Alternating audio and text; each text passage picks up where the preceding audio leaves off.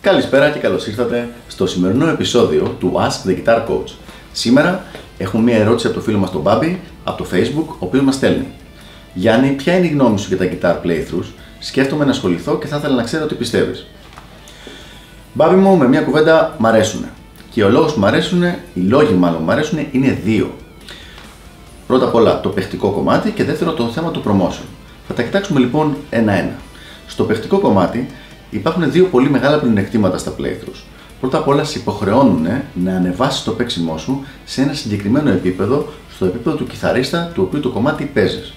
Αυτό λοιπόν σου δίνει, σε υποχρεώνει και να κάνεις το παίξιμο σωστά, αλλά και να έχεις ένα στόχο αν δεν είσαι ακόμα σε αυτό το επίπεδο. Το δεύτερο πλεονέκτημα είναι ότι σου κάνουν και ένα μικρό competition έτσι, με ένα ανταγωνισμό με άλλους κιθαρίστες.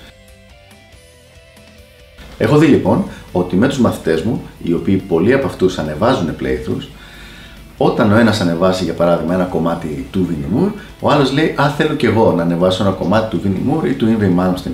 Δηλαδή κάτι που να είναι χοντρικά στο ίδιο επίπεδο, έστω να υπάρχει ένας υγιής ανταγωνισμός μεταξύ τους. Οπότε λοιπόν αυτά είναι τα θετικά από μεριά του παίξήματος. Υπάρχουν όμως και πάρα πολλά θετικά για τη μεριά της προώθησης του καλλιτέχνη. Ένα μεγάλο πλεονέκτημα λοιπόν ακόμα είναι το promotion που λέγαμε. Πρώτα απ' όλα, όταν παίζεις playthroughs μπορείς να εκμεταλλευτείς τη δημοτικότητα άλλων καλλιτεχνών στο YouTube. Δηλαδή, παίζεις ένα κομμάτι ας πούμε του David Gilmour, τον Pink Floyd και οι άνθρωποι που ψάχνουν για Pink Floyd βλέπουν και το δικό σου playthrough. Το οποίο σημαίνει ότι είναι ένας ωραίος τρόπος για να αποκτήσεις ένα καινούριο κοινό και το οποίο να το αποκτήσεις χωρίς να παίζεις συνέχεια δική σου μουσική, την οποία πιθανώς δεν ψάχνουν πολύ λιγότεροι. Αυτό σου δίνει ένα ακόμα μεγάλο πλεονέκτημα, ότι δεν χρειάζεται να γράφεις συνέχεια ολόκληρο δικό σου υλικό. Δηλαδή, για να τραβήξεις την προσοχή του κόσμου, του, του κοινού σου, συνήθως πρέπει να παράγεις κάτι καινούριο, κάποιο καινούριο κομμάτι.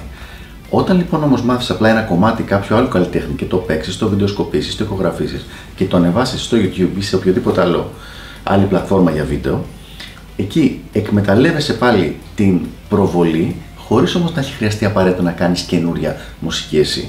Το οποίο σημαίνει ότι γλιτώνεις σε κόστος στούντιο, σε κόστος χρόνου και όλα αυτά τα πράγματα.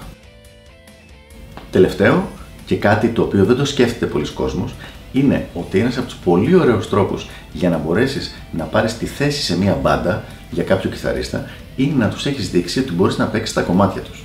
Δηλαδή, αν έχεις ανέβαση playthroughs με τα κομμάτια της συγκεκριμένης μπάντας και κάποια στιγμή του ζητήσεις ενδιαφέρον να πάρω τη θέση κιθαρίστα στην μπάντα σας, είναι πολύ περισσότερες πιθανότητες να σε πάρουν σοβαρά αν έχουν δει ότι και ότι μπορείς να παίξεις τα κομμάτια αυτά, αλλά και το ότι έχεις ασχοληθεί να τα μάθεις και να τα παρουσιάζει, να τα βιντεοσκοπήσεις. Εκεί είναι πολύ περισσότερες πιθανότητες, όπως είπα, να σε πάρουν σοβαρά και να μπορέσετε να γίνει μια μελλοντική πιθανή συνεργασία. Οπότε λοιπόν, playthroughs, ναι, είμαι πάρα πάρα πολύ υπέρ. Δεν πιστεύω ότι πρέπει να είναι ο μοναδικός τρόπος στον οποίο κάνει κάποιος το promotion του, αλλά πιστεύω ότι είναι ένα βασικό κομμάτι του όλου puzzle. Αυτά από μένα για σήμερα και τα λέμε στο επόμενο Ask the Guitar Coach. Γεια χαρά!